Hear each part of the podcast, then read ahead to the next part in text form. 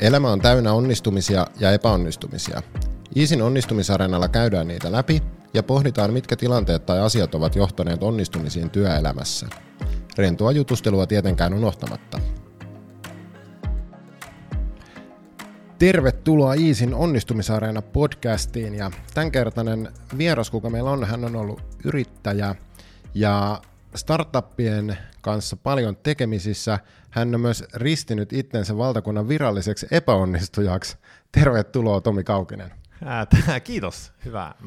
Mä odotin tässä, kun mä en tiedä yhtään, mitä se introot, mutta mä olin vaan, että mitähän sieltä nyt tulee. Toi oli aika lyhyt ja ytimekäs. Mutta toi on hieno, toi valtakunnan virallinen epäonnistuja on nyt onnistumisareenassa, niin nyt on niinku kontrasti kohdillaan. Propsit mun ystävälle, joka heitti ton joskus ilmoille. Sitten mä olin vaan, että hetkinen, toi on ihan hauska.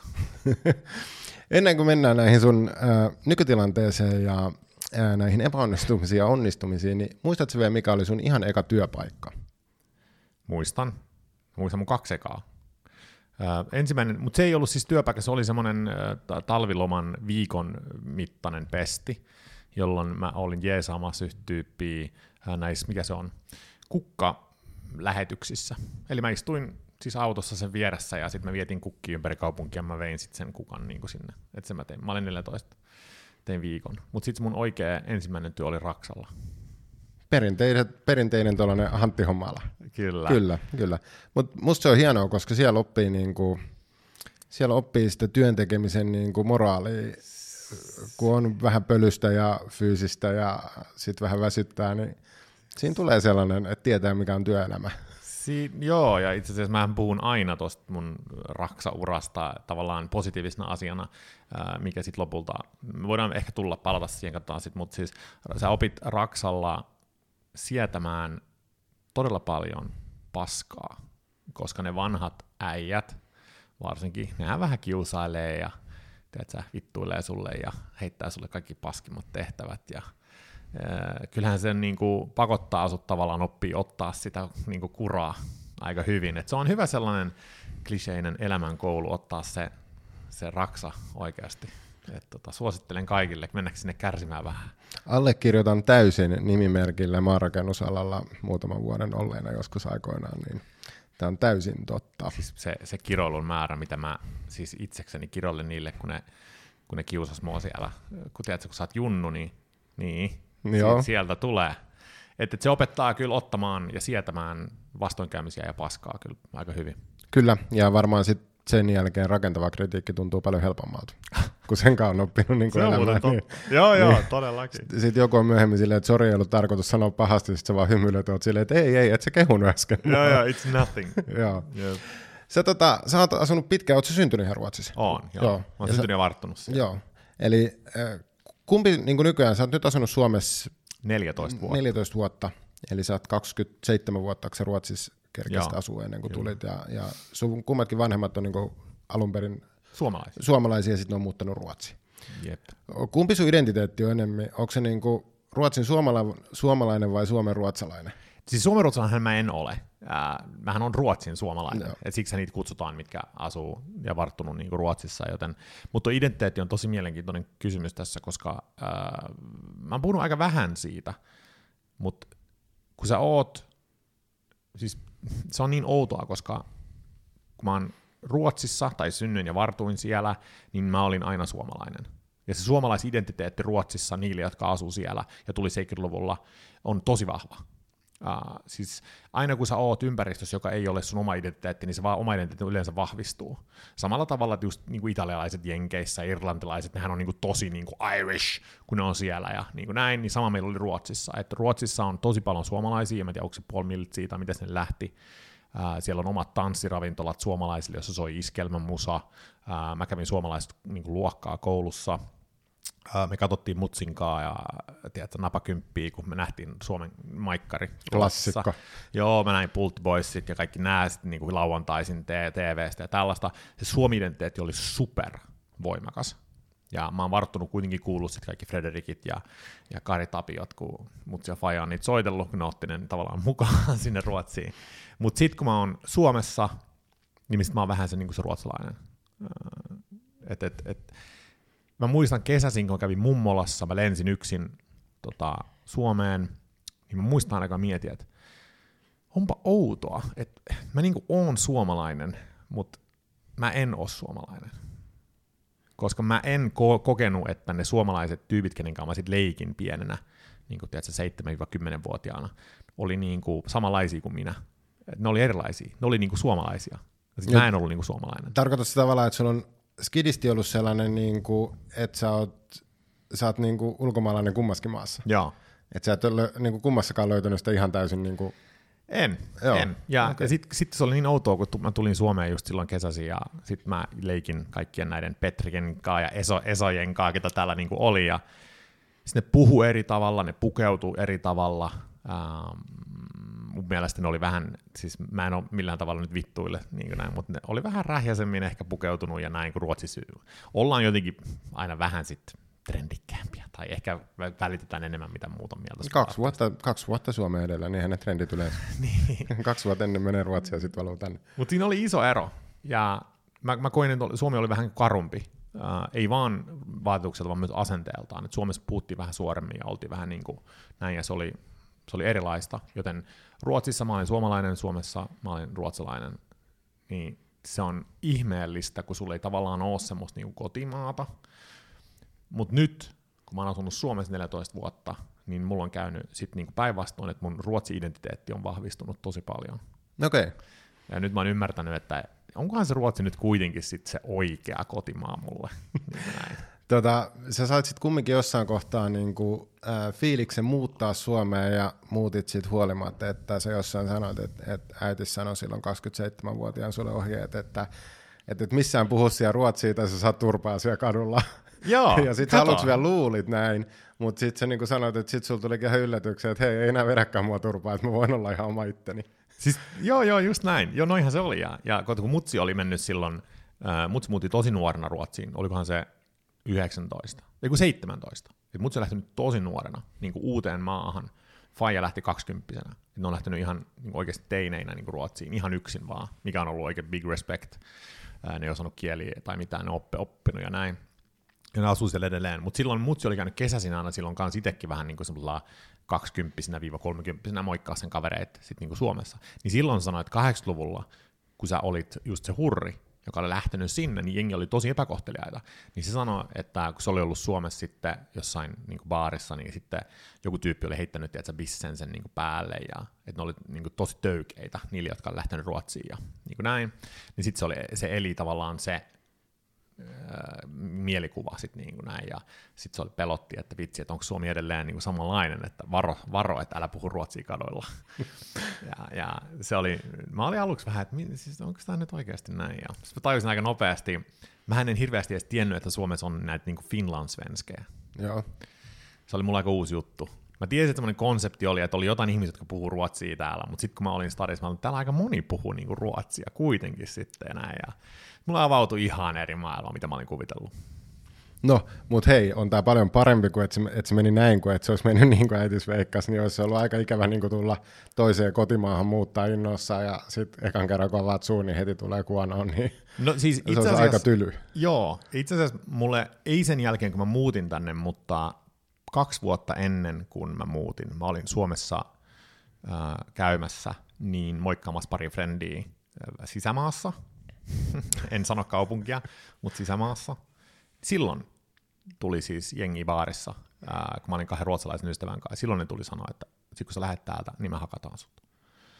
Ja sit mä olin, että oi saatana, että mä oon jossain niin kuin täällä näin, mä en tiedä tunne ketään. Ja sit kävi hyvät säkä, että joku mun frendeistä tunsi ne poket, sen paikan poket, ja sitten ne poket oli vaan, että ei ole hätää, että me pidetään huolta, että tässä ei tapahdu mitään ja näin, mutta ne oli niinku ihan vaan sen takia hakkaamassa mua, koska mä puhuin ruotsia. Toi on kyllä aika niinku raffin kuulosta, että tuollaista voi vielä niinku tapahtua. Mm-hmm. On. Missä vaiheessa niinku, sä teit eka muun muassa J.P. Morganin rahastolle hommia, tai kiinteistösalkulle, ja 6 vuotta suurin piirtein teit sitä. Mikä saa lähteä tavallaan, niin kun, jos nyt ajatellaan sellaista klassista urakehitystä, että löydä hyvä palkkainen duuni, ehkä vähän matkustelua ja hyvä elintaso, sulla oli se, niin mikä sai niin hyppää startuppien varaan, koska tilastollisestihan kun sä perustat startupin, niin tilastollisesti suthan on niin kuin tuomittu epäonnistua siinä vaiheessa. Ainakin silloin, jos ajatellaan, että ketkä breikkaa niin kuin isosti. Ja sä kumminkin lähit niin sinne startuppien maailmaan, niin mikä sulla niin kuin toimi kimmokkeena? Kaikki muu paitsi olla siellä rahastossa. Ehkä se oli näin. Enkä mä miettinyt sitä ikinä noin, että mä haluaisin mainita, että monesti puhutaan startup-skenestä, mutta mun mielestä ei ole mitään skeneä. Sulla on vaan yksittäisiä yrityksiä, jotka yrittää luoda jotain niin kuin palveluita tai tuotteita, jotka sitten media ja muut tykkää nipotella johonkin skeneeksi. Ei monet startupit, suurin osa varmaan edes tunne toisiaan. Et se on vaan yksityisiä firmoja, jotka menee tämmöisellä nimellä, niin en mä ikinä nähnyt, että mä oon lähes johonkin skeneen tai niinku tällaisen, vaan mä näin sen, että nyt mä oon perustamassa yritystä ja sitten mennään niinku omaa tietä. Et se on hyvä muistaa just, että et ei ole mitään sellaista skeneä, että sä voit soittaa, että hei startup-skene, että ketä täällä niinku on. Et totta kai se linki sit tuntee toisiaan, mutta näin. Mutta mulle se oli vaan, että pois sieltä rahastosta, ja se idea itse asiassa ei ollut, mulla oli siis kesätyöntekijä siellä rahastossa, ja se istui tuossa niin mun vasemmalla puolella, ja se teki mulle Exceleitä ja muuta, ja sitten mä kattelen sitä, ja että kuka tämä jätkä on, että oli narkoleptinen, ja sitten se nukahteli siinä niin koneen edessä, sitten mä olin, okay, this is so weird. Sitten se osoittautui, että kun se avasi suunsa, sieltä alkoi tulee siis fysiikkaa, tosi advanced matikkaa ja kaikkea tällaista. Mä olen, että kuka tämä jätkä on, tämä on niin 18, just päässyt lukiosta, tämä alkaa paasaa jotain niin kuin, tosi niin kuin monimutkaisia aiheita, puhuu jostain filosofisista moraaliongelmista ja tiedätkö, zen-buddhismista. What? Ja sitten mä lopulta, kun sen kesätyö loppui, niin mä sanoin silleen, että hei, että sulla niin kuin raksuttaa selkeästi, että jos sulla on joku hauska idea joskus, niin soita mulle, niin katsotaan mitä tehdään. Niin noin se niin lähti, ja sitten se soitti mulle 3 viikon päästä ja sanoi, että sillä on idea semmoiseen mobiilikalenteri-appsiin, ja sitten mä olin vaan, no, kuulostaa mielenkiintoiselta, ja sitten mä vuoden suunnilleen pohdiskelin sitä, että mitä mä nyt teen elämälläni, ja mulla oli hirveä eksistentiaalinen kriisi, kun mä olin huomannut, että raha ei tee mun onnelliseksi, ja niin näin, ja sitten mä olin vaan, että no mennään tekemään tätä helvetin mobiilikalenteri-appsia, ja sitten perustin firma. Oliko se sulle niinku pettymys tavallaan huomata, että se raha ei ollutkaan niin niinku sellainen juttu, mitä melkein niin kuin lähes kaikki nuoret jossain vaiheessa, kun opiskelet ja pääset työelämään ja ajattelet, että hei, sit kun mä tienaan ton verran, niin sit on niin kuin, tiedät, se elämä auki ja kaikki huolet poistuu, niin oliko se niin kuin joku pettymys sit huomata, että se ei olekaan sellainen juttu? Se oli hitaasti hiipivä shokki.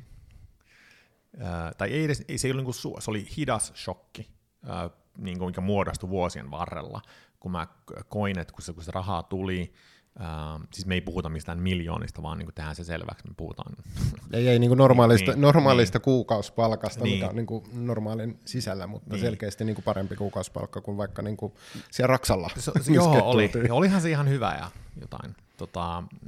Niin, sitten mä vaan huomasin, että mä sain esimerkiksi bonuksen 25 tonnia niin kuin jouluna.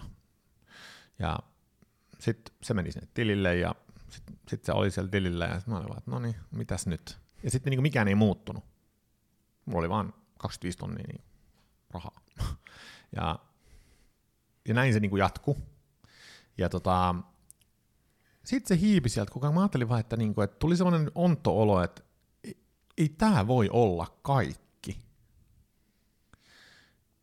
Ei se voi olla elämä. Että jos mä olin silloin just joku 30, se oli vaan, ja mä oon nyt 30, ja mä oon nyt jo vähän niin kuin, että is this it? Niin sit mä muistan, mä soitin yhdelle mun tutulle, tai mun serkulle itse asiassa, ja sanoin silleen, että hei, mulla on ihmefiilis tästä niin kuin urajutusta, että mitä mä teen? Se on tyyliin naura mulle. Se oli itse tehnyt pitkän uran ja tosi menestyksekäs ja näin. Sit se vaan, mitä sä nyt valitat?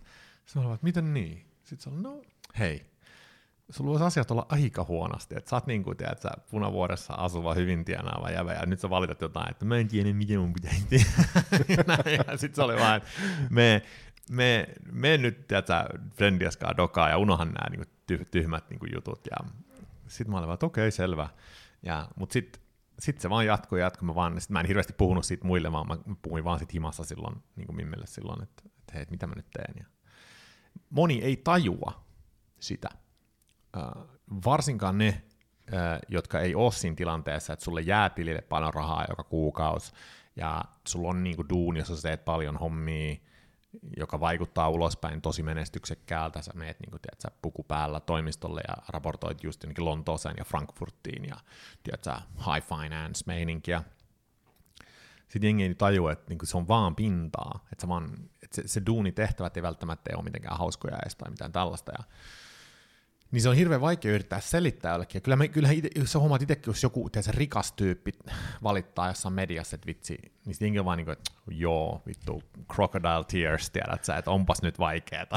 Joo. Mutta me unohdetaan, että meillä kaikilla on samanlaisia ongelmia, samanlaisia eksistentiaalisia kriisejä, on sulla sitten 100 milliä tai 10 milliä tai jotain. Et me jotenkin me eletään semmoista ihmeharhaluulossa, että raha poistaa sulta ongelmia. Monessa tapauksessa raha lisää sun ongelmia, koska sulla tulee hirveästi luottamusongelmia toisiin ihmisiin. Varsinkin, jos sulla on tosi paljon rahaa. Ja mä tiedän tämän, koska mä tiedän siis sijoittajia, joilla on isosti rahaa niin kuin Suomen startup-skenessä. Ja tiedätkö, kun seurat koko ajan miettimään, koska kaikki haluaa sun taskuille. Kaikki startupit ja tyypit haluaa niinku tulla, ja niillä on aina kaikilla agenda, niin mieti, jos sä oot siis julkisesti rikas, niin ei se välttämättä ole niin helppoa.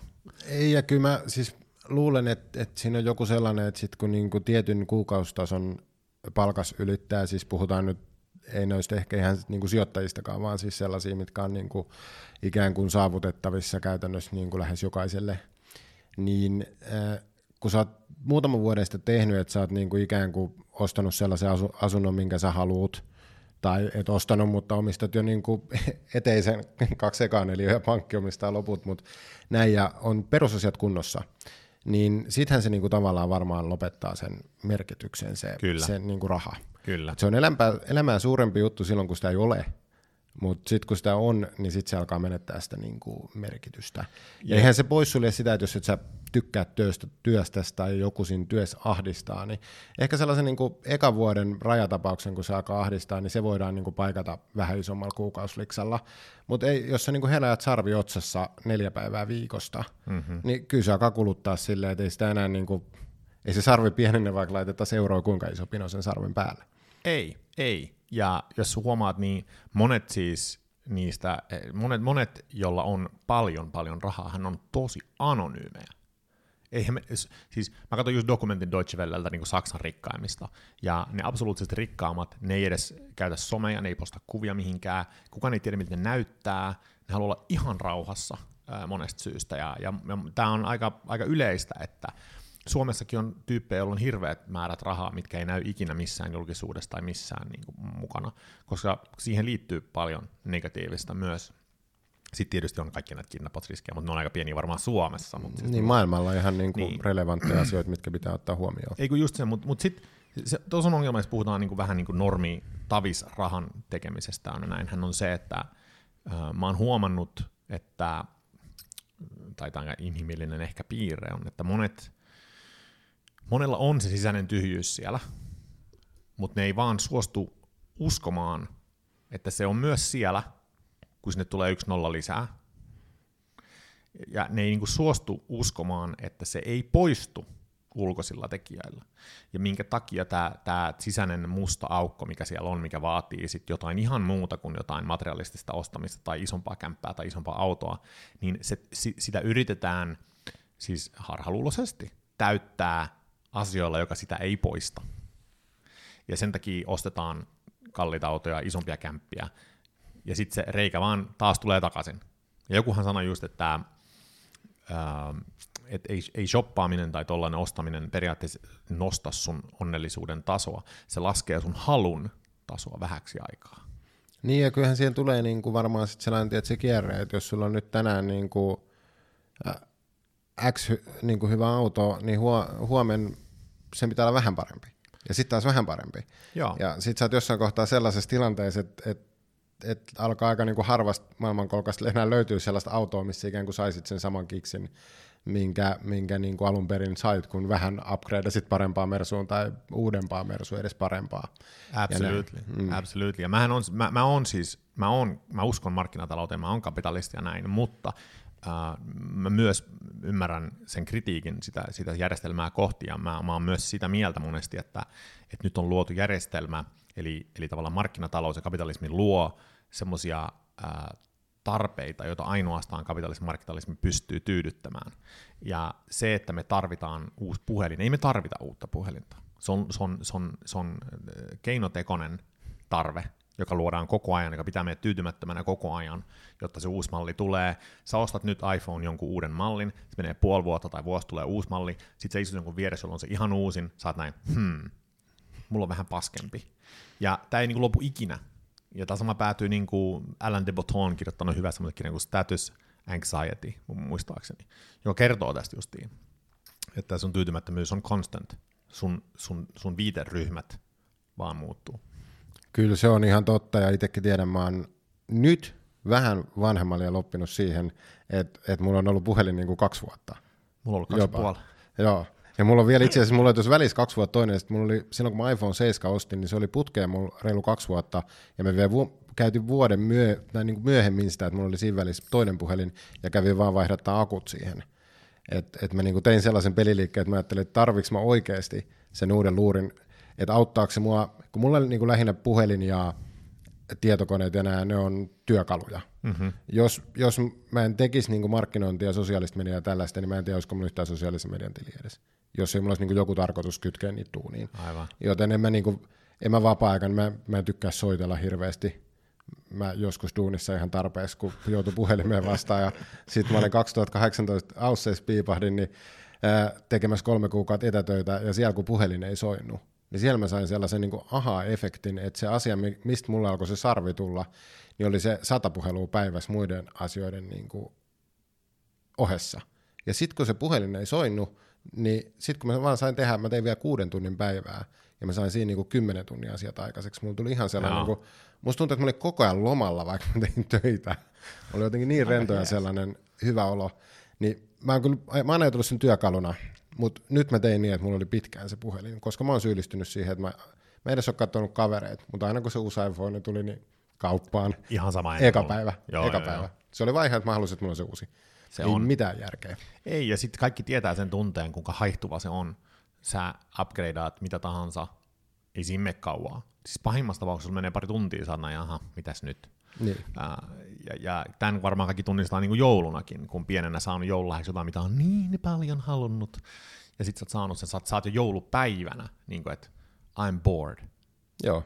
Ja tää on se, mutta kun me ei vaan opita, me luullaan, että se on se seuraava, sit kaikki järjestyy. Me pitää vaan ymmärtää näin, että hei, sun ongelmien määrä elämässä on aika lailla constant. Joo, ja sitten kun mä vielä itse ajattelen itteni niin, että mä tykkään elektroniikasta ja tekniikasta. Ne on mielenkiintoisia, niin kun mä seuraan hirveästi, että mitä uutta tapahtuu, mutta eihän todellisuudessa esimerkiksi puhelimeissa, niin nythän se kehitys on paljon hitaampaa, niin kuin vaikka sä jättäisit 2 mallia välistä, kuin joskus silloin, kun Nokia alkoi kasvaa, niin silloinhan siinä oli niin kuin ihan jäätävä ero niissä malleilla. Mutta nykyäänhän sitä ei enää tapahdu, niin sama on niin kuin läppärinkaan. Mä nyt vähän aikaa siitä just upgradeasi uuteen, mutta se vanha oli silleen, että se kesti enää niin kuin 0,5 tuntia ilman laturia, niin sitten mä ajattelin, että nyt alkaa olla, kun tää on työkalu, niin, ja se alkoi hidastua niin paljon, että nyt on niin kuin pakko päivittää se, koska ei sekään ole kivaa tehdä työtä vehkeillä, mitkä niin kuin tiedätkö, jos olisit autoasentaja ja sulla on Bilteman 10 jakoa vai mikä pyörähtää koko ajan ympäri ja on kädet rystysin, niin ei se ole kivaa. Ei. Kyllä, tuon mä tajun. Mulla on ihan sama, että just läppäri on mulle tärkeä ja no, puhelin ei not so much, mutta se, jos se hidastuu, kyllä se lähtee nopeasti vaihtumaan. Joo, kyllä niiden pitää toimia. Miten jos ajatellaan vielä tuohon, sä 8 vuotta sä pyörit siellä startup-maailmassa, mikä sulla on niin kuin paras muisto siitä ajasta? No siis paras muisto on varmaan se, kun pääsin työskentelemään Espanjassa jalkapalloseurien kanssa. Se liiketoiminta ei niin kuin ikinä lähtenyt siitä rullaa, koska siinä oli omia haasteitaan sitten, mutta se, että Suomesta suunnilleen tämän kokoisesta, missä on tässä huoneessa, joku tiedät, mikä tähän voisi olla 15-neliöinen, meillä oli 24-neliöinen toimisto, niin päästä ensinnäkin puheille FC Barcelonan kaa, Atletico de Madridin kaa, ja näiden seureen kaa oli niinku iso juttu, koska mä olen iso foodisfani ollut aina. Ja se, että mä yhtäkkiä olen Helsingin toimistosta saanut accessin niinku istumaan neuvottelupöydässä näiden dirikoiden kanssa oli mulle sellainen, että oh my fucking god, mitä mä teen täällä. Ja sitten vielä se, että me tehtiin siis ihan siis niinku erilaisia pilotteja ja sopimuksia sitten Almeria, Malagan kanssa, Villarealin kanssa, siis isoja fudisseuroja. Se oli mulle ihan, ihan siis surrealistista, että mitä tässä tapahtuu. Joten se aika niin kuin Espanjassa uudella markkinalla ja se, että duuni koostui periaatteessa tavata niitä, ehkä niitä dirikoita, käydä niiden kanssa lunchilla, myydä teknologiaa niille, ne käytti sitä otteluissa. Eli pystyi lähettämään videotervehdyksiä niin kuin sit sinne stadikoille. Niin se oli aika makeeta. Ja sitten se, että mä palkkasin Real Madridin entisen digijohtajan sitten omaan firmaan. Se oli niin kuin aika makea saavutus. Se oli sellainen, niin kuin, että nyt voi laittaa nastan seinälle. Joo. Se oli. Mut muuten, niin siis raskastahan se on koko ajan. Ja varsinkin, kun aina oli kyse tech-tuotteista ja skaalasta, niin sitten se oli melkein koko ajan sellaista rahoituksen keräämistä ja niin kuin juoksemista, niin onhan se niin kuin raskasta, mutta olihan se myös parhaimmillaan siistiä. Todella siistiä. Ihan varmasti. Sä 2016 vedit Ironmanin Köpiksessä. Joo. Ja sen sä oot kirjannut ihan itselleen refeenkin onnistuminen. Sitten 2017 sä yritit samaa Zürichissä ja se oli fail. Se oli sairaalareissu. Sä oot kohta kertoa lisää siitä sairaalareissusta, mutta 2017 sä myös koit burnoutin, tai ainakin silloin sä niinku tajusit tiputtaa hanskat tiskiin. 2018. Joo, siis okay. Tässä on siis juttu niin, että 1. toukokuuta 2017 mä sain ekan, siis on hirveän vaikea luokitella ja määritellä, mutta jonkinlaisen sekamuotoisen ahdistus, paniikki ja kipukohtauksen. Mä tulin himaan ja mulla meni ihan keho ihan siis täysin sekaisin ja mulla tuli semmoinen olo, että niinku tavallaan joku oli pistänyt semmoinen vitun starttikaapelin mun päähän ja vetänyt kaiken merkityksen tunteen mun päästä ulos. Koko maailma muuttui mustavalkoiseksi. Se oli niinku kauhua. Mua alkoi pelottaa, koska mä koin yhtäkkiä, että mulla ei ole mitään syytä elää. Niin kuin näin, pam. Ja mä menin lääkäriin ja mä sain melatoniin ja kaikkea tällaista. Mä juoksin lääkärissä, mä tein ultraääniä, ja mua sattui joka paikka alavatsaan ja näin. Sitten yhtäkkiä kesti 2,5 viikkoa, niin se hävisi. Ja mä olin silloin rauhoittunut duuninkaan, mä lopetin treenaamisen ja kaikki vaan hävisi. Sitten mä olin vaan, että että what was that? Ja täysiä taas. Sitten kesti 3 viikkoa, niin se tuli takas. Se kesti viikon. Sitten se taas hävisi. Sitten mä olin vaan, että Sitten ei tapahtunut mitään kuukauteen. Sitten mä olin vaan, että no kai se nyt meni sitten niin kuin ohi. 1 ja viikko suunnilleen siinä kesti. Sitten se tuli 3. kerran, ja tämä oli siis muistaakseni 19. heinäkuuta. Sitten se ei ikinä enää lähtenyt pois. Sitten mun elämä muuttui synkäksi. Ja tässä niin kuin mindsetissä kivuliaana, ahdistuneena, mä lähdin sitten Zürichiin suorittamaan Ironmania. Sä niin kuin ajattelit, että kun muutenkin jo tuntuu niin raskalta, niin annetaan nyt kattilan, niin kun kehu sit kunnon yli, jos on kehumassa. Joo, siis se logiikka on ihan twisted. Ja mähän mietin just sille, että nyt kun mä oon kuitenkin treenannut niin paljon tähän, niin olisihan se nyt typerä jättää tää väliin. Joten mä otan ne lennot sinne, vetää. Mä ajattelin, niin kun, että kun mä tän vaan saan vedettyä, niin sit mä otan rauhallisemmin. Mä tein vaan Ironmanin. Just niin kuin, ei sitä tajua, kuinka se typerä logiikka on ollut niin kuin silloin. Mutta nyt jälkeen vaan, miksi mä menin tekemään tota.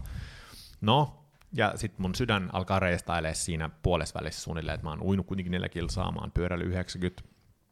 Sit mun sydän pulssi hyppää 225, jotain vastaavaa. Ja se ei vaan niinku suostu laskee. Mä oon jatkamassa. Siis mä menen maahan ja odotan, että pulssi laskee, mutta ei se laskee. Ja sit mä yritän kaikkia temppuja siinä, että minä jatkan. Ja sit lopulta mä oon näin, että ehkä mä en jatka.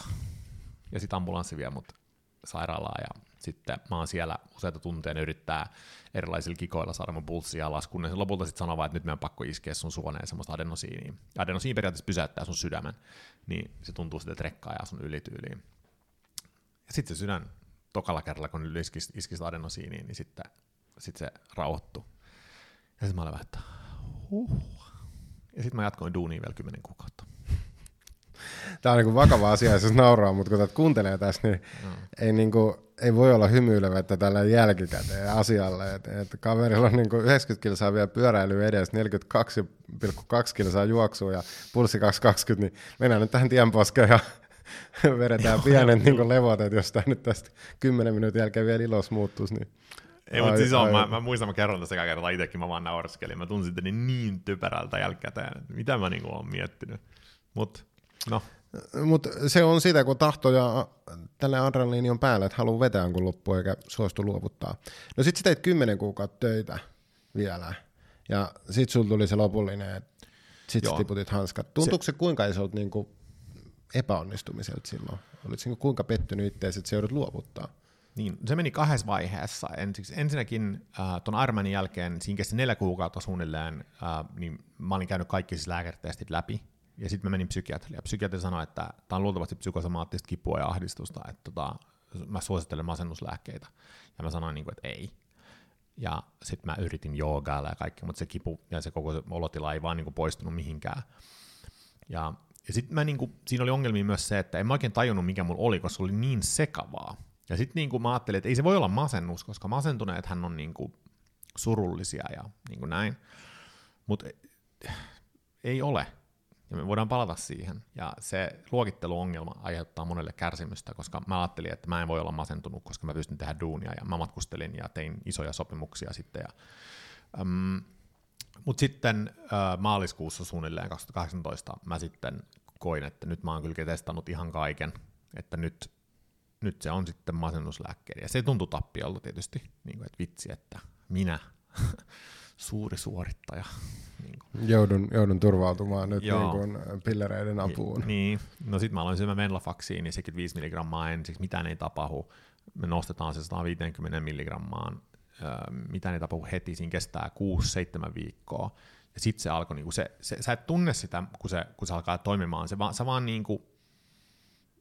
mitä mä sanoisin, pikkuhiljaa mieli vaan kohenee, ilman, että siinä on mitään sellaista breaking pointtia. Sä vaan sulaudut semmoiseen parempaan olotilaan. Ja samalla mä olin sitten päättänyt, että, tai muutenkin yrityksellä oli siis, me ei saatu sitäkään yritystä tavallaan toimimaan. Ja meillä oli myös kassaongelmia siinä samalla, ja sit mä olin vaan, että ei. Nyt mä en kykene lähteä vetämään uutta rahoitusrundia tai koko tätä prosessia, että tää tulee menee. Ja sit mä hyppäsin pois. Aluksi ei tuntunut... Aluksi se ei tuntunut tappiolta, se tuntui vaan helpotukselta, koska mä olin niin kauan sinnitellyt sitä olotilaa. Ja aluksi mä olin melkein onnellinen, tuntui siltä. Okei. Eli siitä kun tavallaan se oli päättynyt se yksi aikakausi siinä. Joo, se päättyi. Joo. Ja se päättyi epäonnistumiseen, mutta en mä sitä ajatellut silloin, mä olin vaan... että oh my god, miten ihanaa olla tässä vaan partsilla istua mun koiran kaa tyyliin ja ei tehdä mitään. Mä olin 38, mitään suunnitelmia, mitään tietoa, mitä mä teen tulevaisuudessa, ei mitään. Ja mä ajattelin, että nyt mä pidän ensimmäisen kesäloman, pidemmän kesäloman, mitä mulla on ollut, tiedätkö, ala-asateesta lähtien suunnilleen. Ja sitten...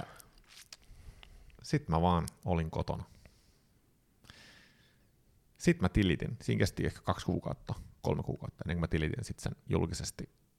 Ja mähän luulin, että kaikki tulee näkemään mut tosi pellenä. Mulla oli jäänyt se päälle se mindsetti vielä kuitenkin. Mutta musta tuntuu, että se on ihan yleisesti, niin kun ajatellaan Suomessa sellainen epäonnistuminen, on se sitten mikä vaan, mutta hyvä esimerkki esimerkiksi on, että sä yrität ja teet konkurssin, niin Suomessa on jotenkin hirveän häpeä, että sä oot tehnyt konkurssin, kun taas sitten Atlantin toisella puolella, niin ethän sä ole mikään bisnesmies, jos et sä muutamaa konkurssia käynyt läpi. Että se on ikään kuin käytännön oppipolku siihen yrittämiseen. On. Mutta täällähän se yleinen fiilis siitä, että sä kämmäät jonkun, niin on ihan erilainen. Ja musta on ollut tosi hauska seurata sun tätä matkaa tuolla linkkarin puolella siitä, miten... Musta tuntuu, että kun sä oot jollain tapaa normalisoinut sitä, että se on fine tavallaan nostaa tassut pystyyn ja sanoa, että mä en nyt jaksa. Joo. Tiedätkö silleen, että ihmisen ei tarvitse vetää duunin takia itteensä niin kuin hautaan alle 50-vuotiaana. Mm-hmm. Että työnteko ei tarvi olla sitä. Että on ok myös sanoa, että mä oon väsynyt näin ja musta tuntuu, että se on niin kuin normaali. Ainakin mun kuplas. Kyllä mä tiedän, että sä näet siinä LinkedIn feedissä paljon sellaista, mitä sä tykkäät seuraa, se on omanlainen kupla. Mutta niin kuin siinä mulla on tullut sellainen fiilis ja se on ollut tosi hauska niin kuin nähdä. Kiitos. Ja mä luulen, että startup-skenne Suomessa, ainakin siis mä muistan siis 2014, kun me saatiin ensimmäiset niin kuin ammattisijoittajat mukaan, tai semmoiset niin oikeasti niin kuin HC-hyvät sijoittajat, ne kyllä kysyy heti alussa, että onko tässä mitään epäonnistumisia takana, että onko mitään feilattuja yrityksiä. Ja sit mä olin, että no joo, on. Että se eka firma, se kalenteri, hän ei onnistunut. Sitten ne oli vaan, hyvä. Nyt te olette maksanut oppirahat ja toivottavasti olette hävinnyt omaakin rahaa, niin on vähän kirpassu. Nyt ette tee näitä virheitä meidän rahoilla. Niin kyllä Suomessa enkelisijoittajapuolella tämä meidän mindset on selkeästi olemassa. Mutta sitten mä en tiedä, jos se on perusyrittämisessä niin kuin olemassa, mutta siis enkeleillä, bisnesenkeleillä ehdottomasti ja näin, että se nähdään kokemuksena. Ja totta kai siinäkin on nuansseja siinä epäonnistumisessa, että jos sä vaan vedät ihan roguena tuolla, tiedät sä otat hulluja riskejä, että niin mitään harkitse, mitä sä teet, niin se epäonnistuminen välttämättä on niin ok. Että kyllähän se pitää olla epäonnistuminen, joka tulee siitä, että sä oot yrittänyt niin kuitenkin fiksusti jollain tavalla niin menestyä. Mut aika harvahan noista niin enkeleistäkään on sellaisia, ketkä olisi ikinä missään epäonnistunut. Se, että sä niin onnistut niin isosti, että sä pystyt alkaa niin pääomasijoittajaksi, niin kyllähän varmasti matkan varrella on ollut monta kertaa hakattu päätä seinään ja itketty niin lattialla ja huudettu vaan, että et ei onnistu. Ja parhaat sijoittajathan on ne, jotka on eksitoinut ja menestynyt niin kuin omilla firmoilla, koska niillä on monesti pitkä ura takana, jossa on tehty kaikki nämä epäonnistumiset, niin ne on paljon sympaattisempia myös, kun ne on sun hallituksessa ja ne on sijoittajana, sä pystyt soittamaan ja sparraa niiden kanssa, koska ne tietää, että se ei ole semmoista kullanhohtosta eksistenssiä, vaan siellä on oikeasti päätä seinään. Niin mä rakastan tehdä just sellaisen sijoittajien kanssa, jotka on niin kuin oikeasti tehnyt pitkän yrittäjäuran.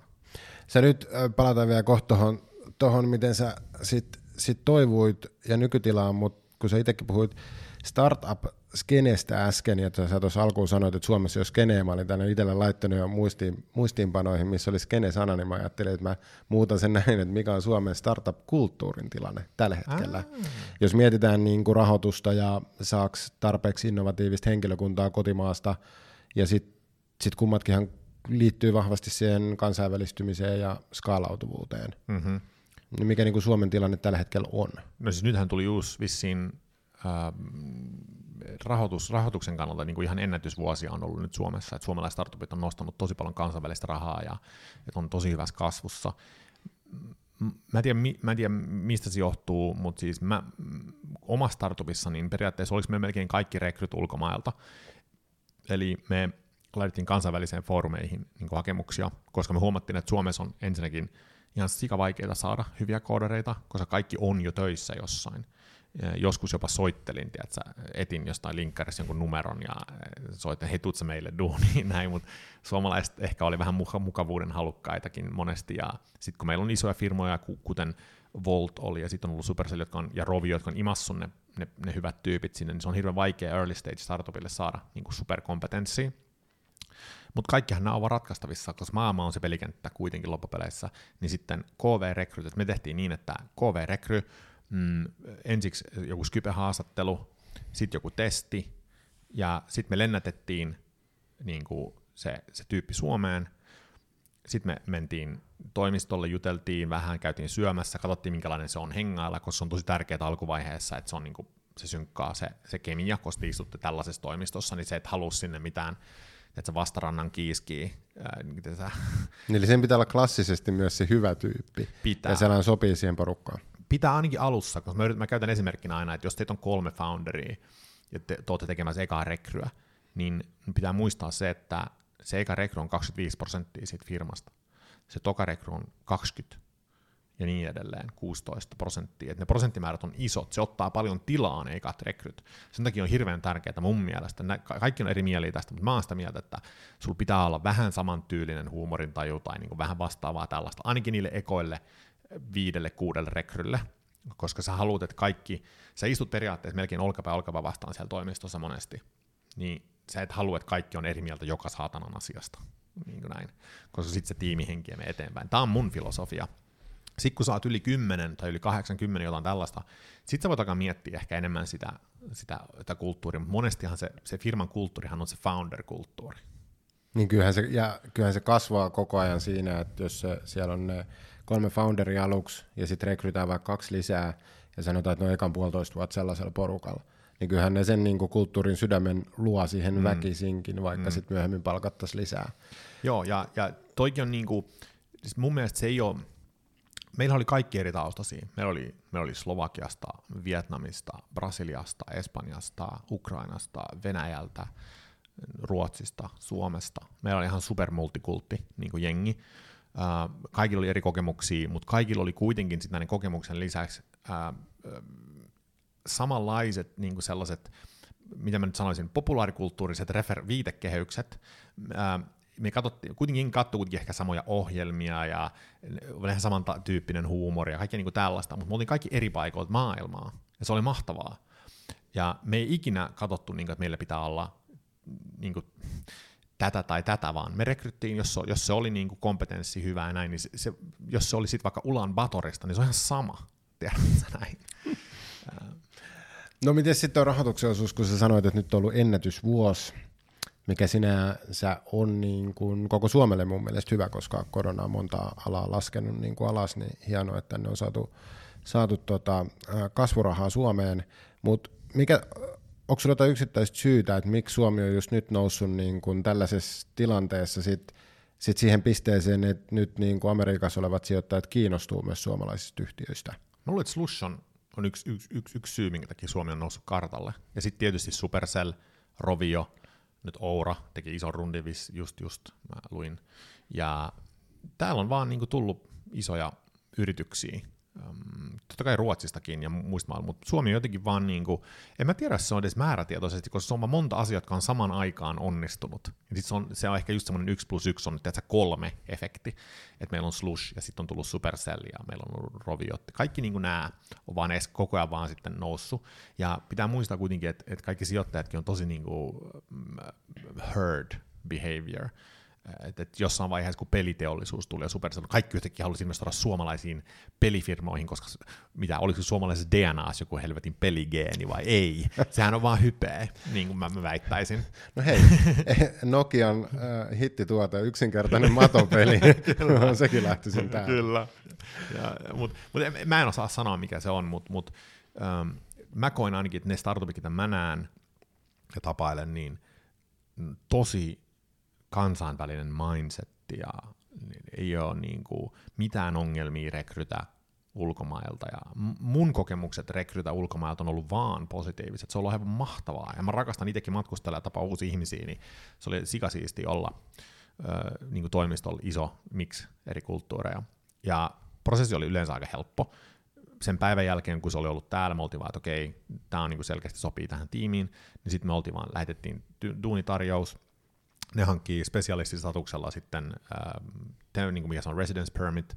Mä neuvottelin sitten Migrin kanssa, tai ketä se sitten oli, soitteli aina, kyseli, että kukas tää tyyppi on.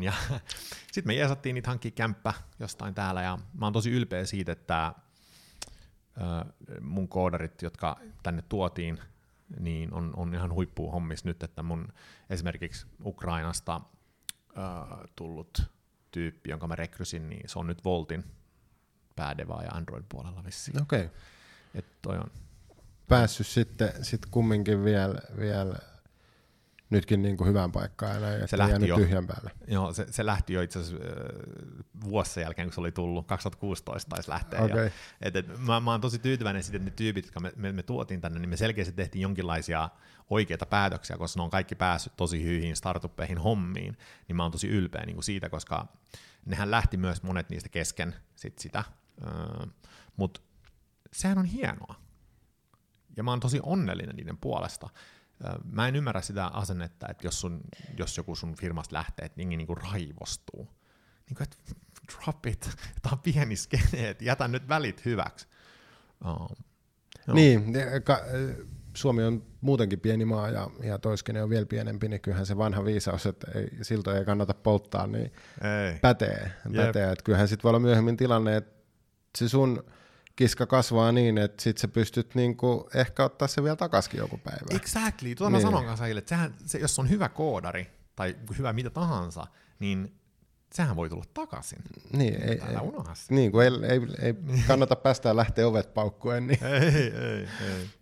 No mut hei, nyt vähän takaisin vielä siihen sun kun jäit sit niinku ihmettelemään ja tutkimaan, että mitä elämä voisi tuoda ja sit alkoi tuntua niinku paremmalta, niin oliko se tietoinen päätös sulta, että nyt sä lähdet niinku takaisin työkuvioihin vai lähtikö se silleen samalla kun sanoit, että ne lääkkeet ei toiminut niinku naps, vaan se oli sellainen tasainen liuku niinku kohti parempaa, niin lähtikö se niinku puolivahingossa sitten? Joo. Kun sä aloit puhua tästä, niin sit joku oli, että hei, tuu kertoo meille vähän enemmän ja siis se on niin outoa, ja mun mielestä mä vieläkään ole tavallaan missään töissä, enkä mä ookaan tavallaan, mutta siis mähän sanoin, että mä oon accidental speaker, koska en tiedä, onko tää edes työ, en mä tiedä. Ei, mutta siis mä istun tosiaan sen monta kuukautta siinä partsilla ja mietin, mitä mä tekisin, ja sitten mä otin yhteyttä, mä olin tehnyt semmoisessa paikassa kuin The Shortcut, tehnyt vähän niin kuin pro bono hommia, ne auttaa siis niin kuin maahanmuuttajia integroitumaan ja aloittamaan startupeissa. Mä olin tehnyt siellä vähän pro bonoa, mä kävin siellä, se oli vaan, että hei mä voisin tiedätkö, pitää joku yrittäjyysluennon täällä. Sitten oli vaan, että joo todellakin. Sitten mä pidin sen ja sitten sattumalta kysyi, että haluatko sä itse asiassa olla mukana tämmöisessä Slushin GIA-projektissa, eli Global Impact Accelerator-ohjelmassa, ja että sulla olisi pro bono keikkoja Nigeriassa ja sitten Kosovossa ja Burmassa tai Myanmar, mikä se nyt on. Ja sitten mä olin vaan, että totta kai. Sitten mä menin Nigeriaan, mikä oli, se on mulla ollut sellainen reissu, missä mä mietin melkein päivittäin edelleen. Se lämmitti niin paljon sydäntä, kun tuli sinne semmoiseen pikkukaupunkiin Overiin, ei Abuja tai mitään näitä lagoksia, vaan oikeasti niin kuin aika näästi pieni kylä. Tulla sinne lentokentälle, ensinnäkin Port Harcourtin lentokentälle, joka on tyyliin festariteltta, ruosteinen. Se maa on läpikorrupti. Kidnappaus on niin kuin, ongelmia länkkäreille. Ja sitten mä olin vaan, että herra jumala, minne mä oon niin kuin tullut. Ja sitten mä ajetaan yöllä sitä nigerialaista niin kuin tietä, joka on ihan siis, no se infrastruktuuri on aika huono, sanotaanko näin. Sitten siellä on Kalashnikovilla aseistettuja niin kuin military, joka pysäyttää meidät. Ja sitten mä istun siellä takapenkillä, sitten katsoo niin kuin valolla näistä. Mä oon näin, oh my god, mitä? Niin kuin, että nyt kukaan ei kuule, jos mä oikeasti huudan. Että mä oon jossain, tiedätkö, Nigerian landella, ja kyllä mä pelotti. Sitten tullaan hotlalle, ja sitten kaikki olivat, että niin kuin näin aidattu hotla ja teet tällaista. Ja sitten mä menin sen startup-mestaan, ja se oli niin mahtavaa, siellä on 12 startuppia, ne oli niin täynnä elämän iloa, innovaatioita ja muutenkin sellaista. Ja sitten se oli niin ironista, että 90 miljoonaa nigerialaista, niillä ei ole sähköä, niillä on tiedätkö, nälänhätä, niillä ei ole vettä. Ja tiedätkö, kaikkea tällaista. Sitten ne on fiiliksissä, onnellisia, iloisia, ne pursuu ideoita ja niillä on makeita startuppeja, mä kerron niistä kanssa vähän, mutta siis sit mä oon, että tää on niinku niin ironista, että mä tuun Times-ränkätusta maailman onnellisemmasta maasta masennuslääkityksellä tänne niinku ja teillä ei ole näitä asioita, mitä mulla on. Ja mä oon se masentunut tyyppi. Se on aikamoinen reality check. No täytyy kyllä sanoa tässä vaiheessa, että jos se sun viimeinen vuosi ennen kuin sä jättäydyt vähäksi aikaa miettii sinne parvekkeelle, niin jos se oli niin kuin tuollainen hardcore, tämä viimeinen Ironman, niin ei toi niin kuin starttikaan ollut mikään sellainen kevyt pumpuli-kutitus. No ei. Et kyllä se niinku suoraan aloitit tavallaan siitä, mihin sä jäit tuossa niinku, työn ekstriimisyydessä tavallaan, että et lähdet Nigeriaan vetää tollasen niinku. Mut se oli ihan hauska, mutta sitten mulle tuli vaan se, että vitsi, että tää onko hassua, että miksi mä oon se masentunut, että nämä olosuhteet, jos nämä elää, niin nämä ei ole mitenkään niinku kivat. Mutta sitten mulle tuli just se, että ne startupit, jotka siellä oli, niin oli se 2 tai 3 niistä muistaakseni, ainakin 2, oli perustettu sen takia, että niinku frendi oli kuollut. niillä oli missio. Yhden frendi oli kuollut sairaalassa, koska sen patient file ei löytynyt, ja se väärä lääkitystä se kuoli. Toinen oli kuollut verenpuutteeseen. Niin molemmat näistä startupeista, toinen oli rakentamassa droneja, jotka transporttaa verta sairaaloiden välillä, koska ne tiet on niin huonot. Ja sitten toinen oli digitalisoimassa koko Nigerian sairaala-infrastruktuuria, ettei tällaisia virheitä voi pääse käymään. Ja mä olin vaan, että Herran Jumala, ja sitten Suomessa me mietitään jotain ihan niin kuin naurettavia startuppeja, jostain ihan first world problem tyyliin, nopeampi netti. Ja sitten mä alkoin ärsyttää. Ja sitten tulen takaisin Suomeen ja sitten no joo, okei. Mutta silloin mä tajusin, että okei, mä haluan ehkä itse asiassa jeesaa niin kuin startuppeja tällaista. Sitten mä aloin kirjoittelemaan ja sattumalta sitten mua pyydettiin puhumaan ja sitten mä tein ilmaiseksi puhekeikkoja silloin tällöin tosi harvoin, mutta sitten yhtäkkiä tieto kysyi, että haluatko tulla puhumaan uupumuksesta meille.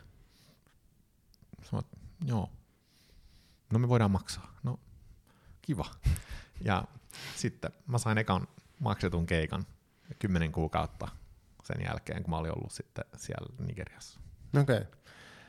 Ja sä teet edelleenkin, sä olit vielä 2020 vuoden puhuja tarinankertoja kategoriassa, tai finalisti. Joo, miten Arman voitti.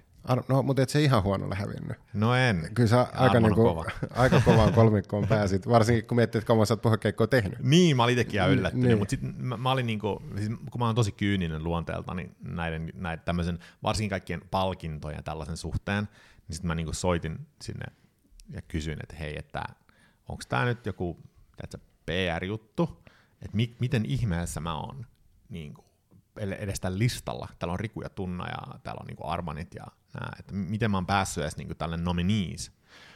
Niin sitten sanoi vaan, että tänne on tullut joka sun keikalta niin kuin palautetta. Sitten mä olin vaan, että mitä? Sitten mä olin, joo, oli ihan siis uskomattomia. Sitten se sanoi se tyyppi siellä speakereiden sillä, että sillä oli melkein tullut niin kuin, siis tippa silmään jostain niistä palautteista. Sanoin, että mitä sä nyt selität oikeasti? Eihän mä tiennyt. Okay. Niin sitten mä sanoin, että siitä syystä sut laitettiin sen listoille, että palaute on ollut ihan super niin kuin henkilökohtaista, ja varsinkin kun sä puhut niin avoimesti uupumuksesta ja tällaista, niin se oli vissiin resonoinut tosi hyvin, minkä takia mä sitten sain sen finaalipaikan. Silloin mä niin kuin tajusin, että tästä pitää niin kuin puhua. Joo, ja mä oon ihan samaa mieltä, mä sanoin, että se on tehnyt jo ilman noita puhekeikkoja, se sun linkkariskin puhuminen niin kuin mun mielestä asian käsittelylle tosi hyvää. Sä oot sanonut, nyt kun sä teet nyt puhekeikkoja, sit sä vieläkin sparrailet ja mentoroit startup-yrittäjiä ja organisaatioille tuottavuudesta puhut, tai miten voisi tehdä työt niin kuin vähemmällä kuormalla ja näin, että nyt menee vissiin niin kuin taas hyvin, ihan kivasti, niin sä oot sanonut, että sun jossain, mä en muista, oliko se, niin kuin, onko se jossain sun blogissa ollut vai linkkarissa, mutta että sun niin kuin isoin onnistuminen oli se sun epäonnistuminen. Että sä niin kuin heräsit, että jos se ei olisi tullut niin pysäyttävänä, niin sä olisit vetänyt siellä Zürichissä sen Ironmanin läpi ja jatkanut sitä samaa päätöntä juoksua. Kyllä. Joo, just näin. Ja se on. Ei vaan se. Mä sanoin monesti kanssa, että jos ei joko olisi pysäyttänyt mua nyt, niin mä olisin ollut se tyyppi, joka sai sen sydärin siellä lentokentällä, tiedätkö, alle 50-vuotiaana tai vastaavaa, koska se meno ei vaan ole niin kuin sustainable. Mutta ei vaan se, vaan siinä on paljon muita asioita, mikä tuli sen lisäksi. Mä en pysty kaikkia niitä asioita sanomaan nyt, koska mä en osaa edes ilmaista niitä tarpeeksi hyvin, mutta mä kirjoitan niinku tästä niinku kirjaa, mä yritän kuvaa niitä asioita. Mutta se ensimmäinen oli se nöyrtyminen. Se oli niinku iso juttu.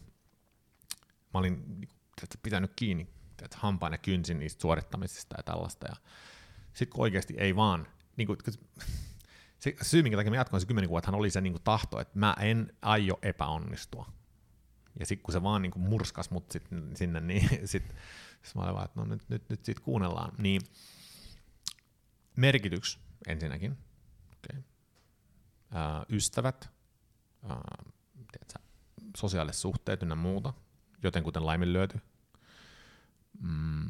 Siis mun elämään tuli yhtäkkiä paljon enemmän tällaisia soft values, mikä tuntui tosi hyvältä. Se oli yksi. Sitten mä löysin uuden maailman, muun muassa kaikki tämän bisnesmaailman ulkopuolelta. Mä olen kiinnostunut taiteesta, mikä mä en ikinä olisi uskonut, että mä olisin kiinnostunut. Mä olin lukea historiaa. Ja mä paneuduin hirveästi kaikkeen tämmöiseen humanioraan, tämmöisiin asioihin tosi paljon, humanismiin, tai humanistisiin aiheisiin. Joo.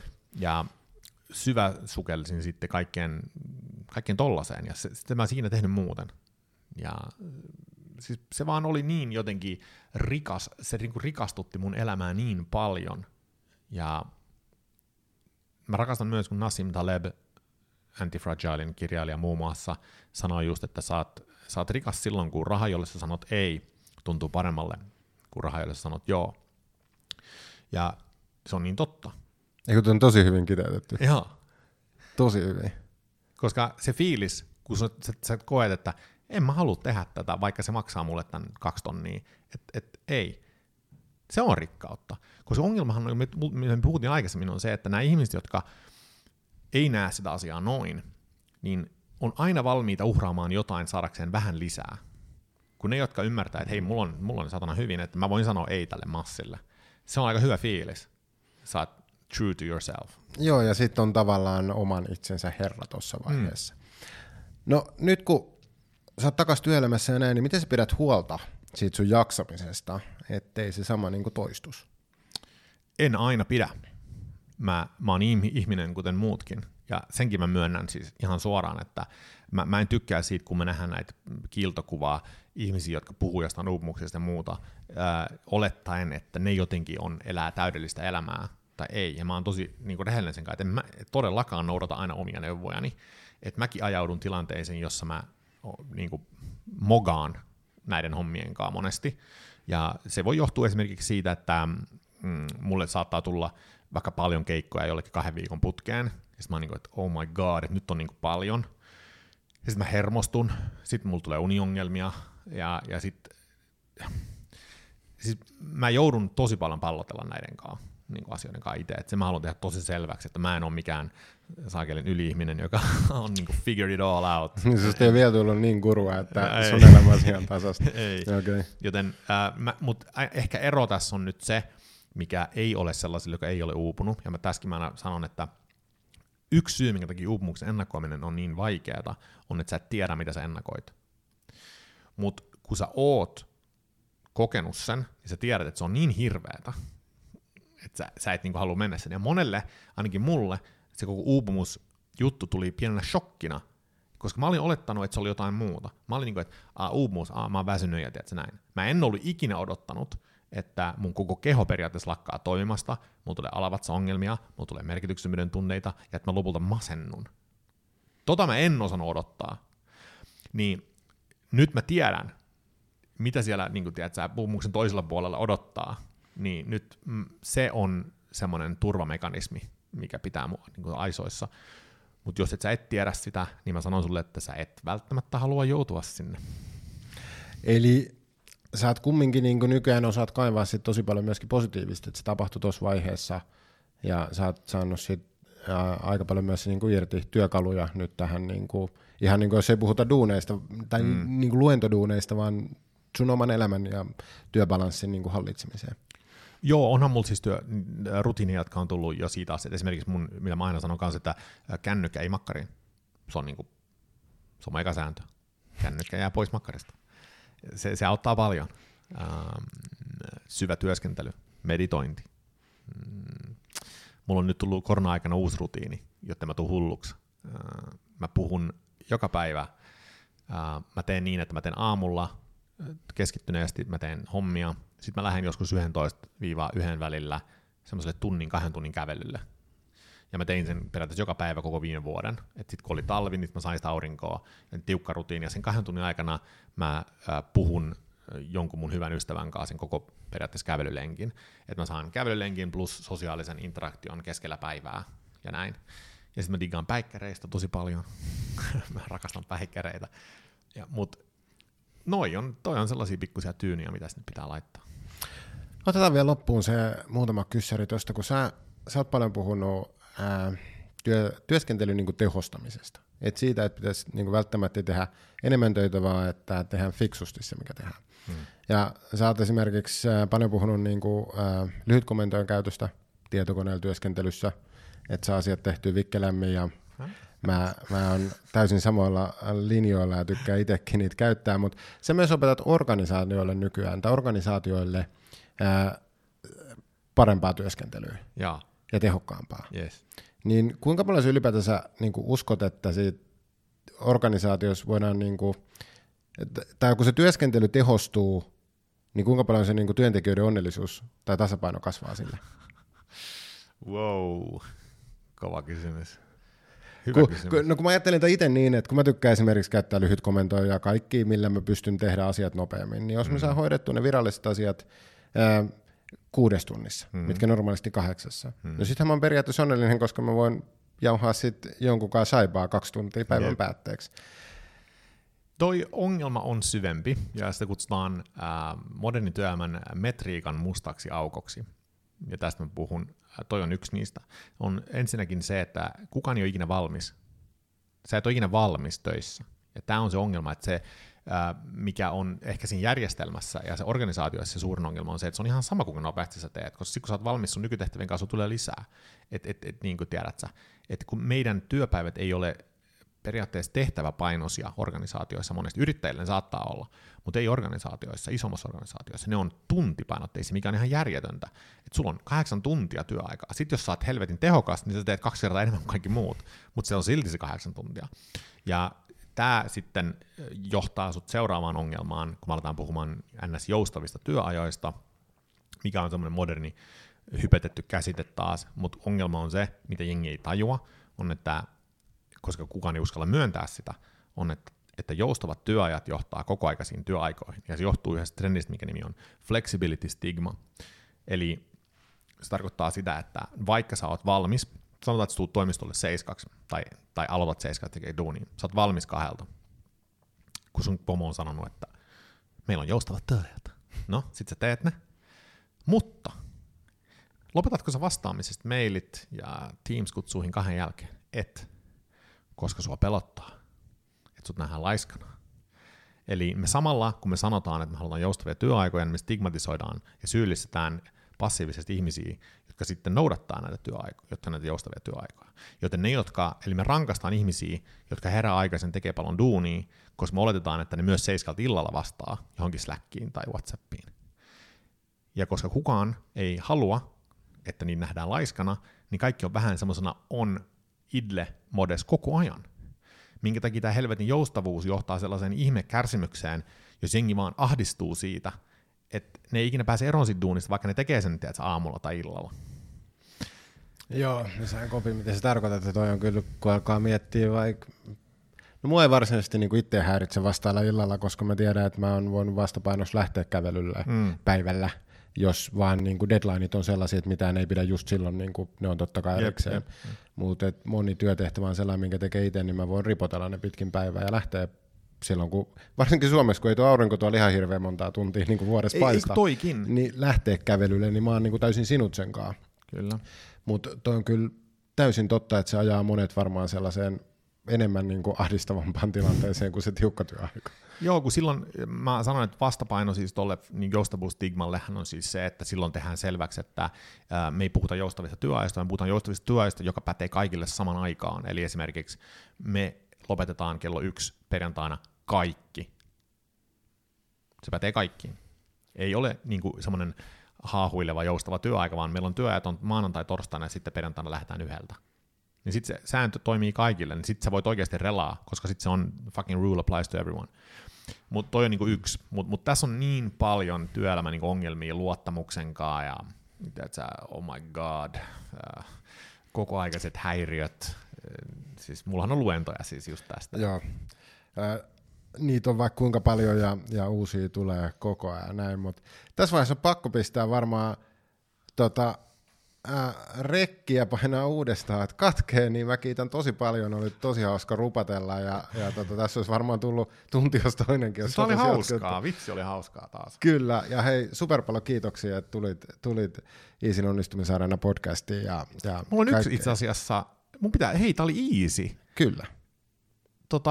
kun mä olin silloin kiinteistörahastoshommissa, yeah, niin mä itse asiassa olin se henkilö, joka teki EASYn vuokrasopimuksen Kaikukadulle, Hämeentie 11 rakennukseen, ja mä vein, se oli 2 englantilaista bulldogia silloin omistajalla, ja mä vein sinne samppanepullon, kun me closettiin diili, joten olen solminut EASYn vuokrasopimuksen. Kyllä, tämä tarina nyt kun sanoit, niin tämä juontaa niin varhaiseen vaiheeseen, kun EASY on meidän EASYn kevytyrittäjyyspalveluiden alkuperäinen nimi, ja tämä kyseinen firma on VMP osti aikoinaan sen, ja sitten VMP ja Smile teki kauppoja keskenään, ja kummatkin oli ostanut paljon yhtiöitä, ja nyt ollaan niin kuin kaikki eri brändit lyöty saman EASYn alle. Okay. Joten mut hauskaa, että tässä on tällainen linkki, mitä mä en edes tiennyt, että tää ei ollut suunniteltu loppukevennys. Ei, kun mä tuli mieleen, että EASY, mutta me puhutaan vuodesta 2000, luultavasti 10-11.